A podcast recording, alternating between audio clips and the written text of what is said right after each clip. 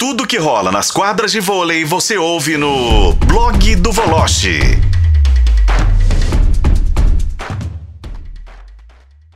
Vamos nessa, bater aquele papo com o Bruno Voloche, que já está conectado conosco. Voloche, meu velho, tudo certo contigo? Que final de semana de grandes jogos aí no voleibol e o destaque para o que aconteceu ontem em Belo Horizonte, lá na Arena da Rua da Bahia, hein? Boa noite, Rafa. Boa noite, companheiros. Ouvintes da FM O Tempo. Verdade, Rafa. Não foi aquele jogo primor técnico e tal, mas foi um jogo emocionante pelas circunstâncias e pela virada do Praia Clube. Agora, Rafa, é, eu até escrevi hoje é, no blog, vou escrever na minha coluna, é, acho que foi um clássico disputado é, é, eu considero, né, embora muita gente discorde de mim, eu respeito, é, hoje eu considero o maior clássico do vôlei brasileiro, a maior rivalidade do voleibol brasileiro feminino.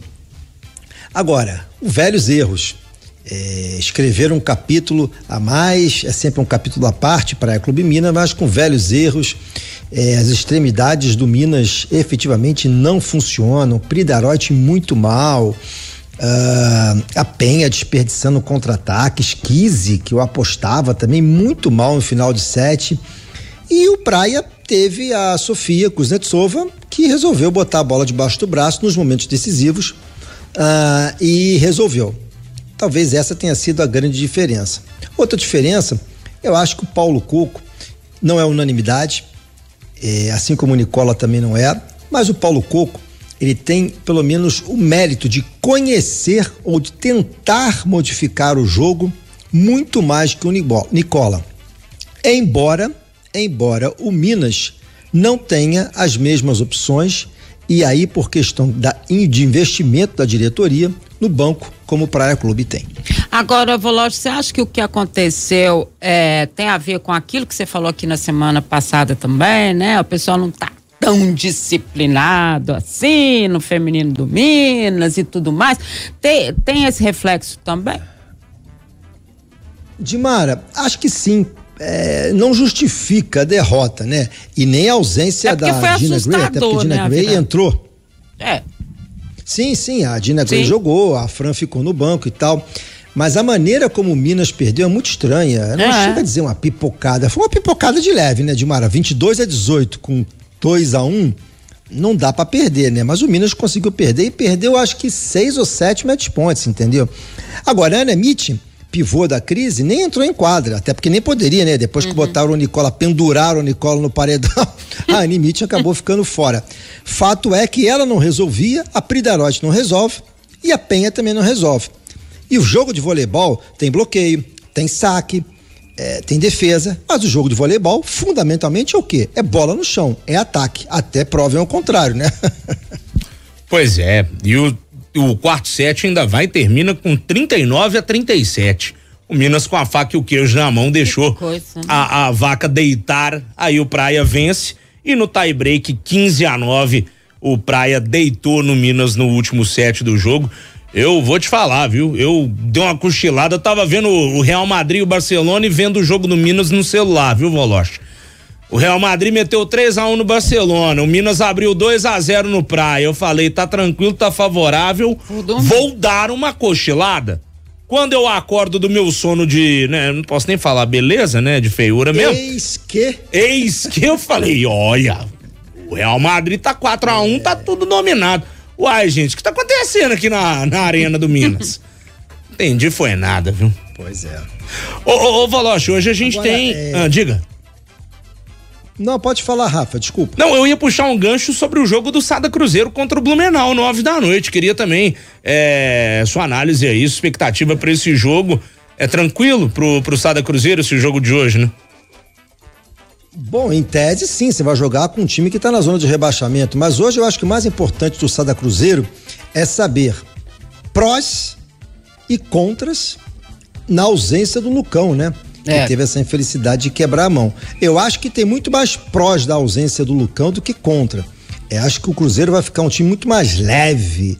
É, embora não sei se o Cledenilson vai entrar em quadra, né? Se você for jogar com quarto central ao lado do Otávio que não tá 100%, dá para passar pelo Blumenau. Só que o Cruzeiro vai ter problemas aí contra os adversários mais fortes.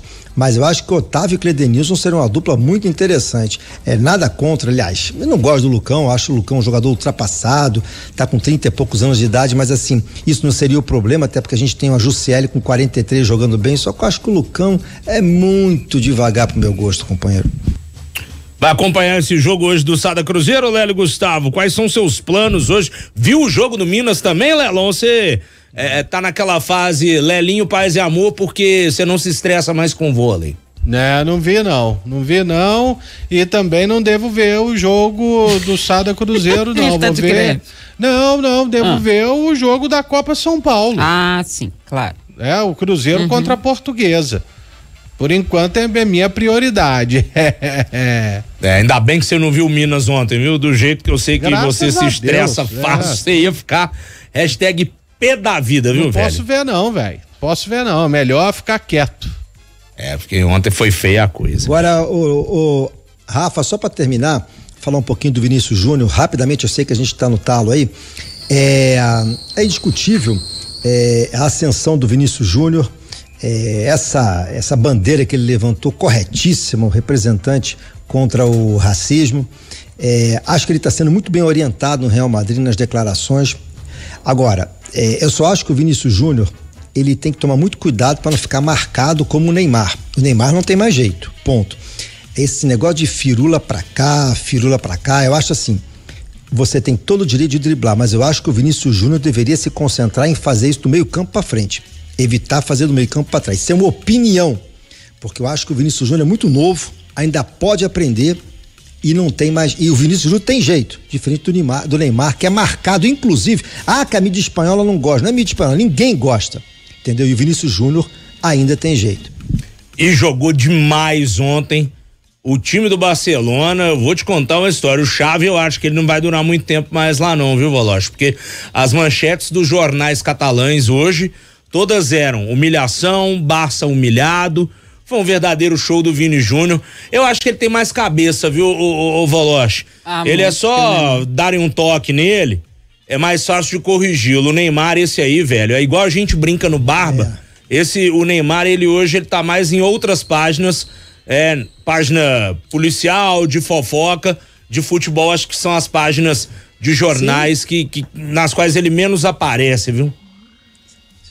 Não, o próprio Carlos Ancelotti, eu acho que ele está muito bem orientado, só que pode evoluir nesse sentido também. E se o Barcelona estiver interessado, faz uma proposta. O Bruno Lage está aí dando sopa, ué. ai, ai. É, eu gostei, eu gostei. Ele e o Lúcio Flávio aí, grande Lúcio. Ainda tem o Lúcio Flávio, dá pra é, treinar lá canteira, é. a base do, do Barcelona. Já atuou, já atuou na Europa, né, Lélio? É, é, tem mais experiência e tal, de repente chega lá e dá um jeito, ué, vai saber. Vai que, né? Vai que. Tem que voltar o Guardiola. é, o Lelo quer que o Guardiola suma de Manchester. Voloche, meu caro, um abração. Amanhã a gente conversa mais aqui no programa. Fechado? Claro, boa semana a todos aí, saúde, tá? Valeu demais. Bruno Voloche, direto do Rio de Janeiro, conversando conosco aqui em O Tempo Esportes.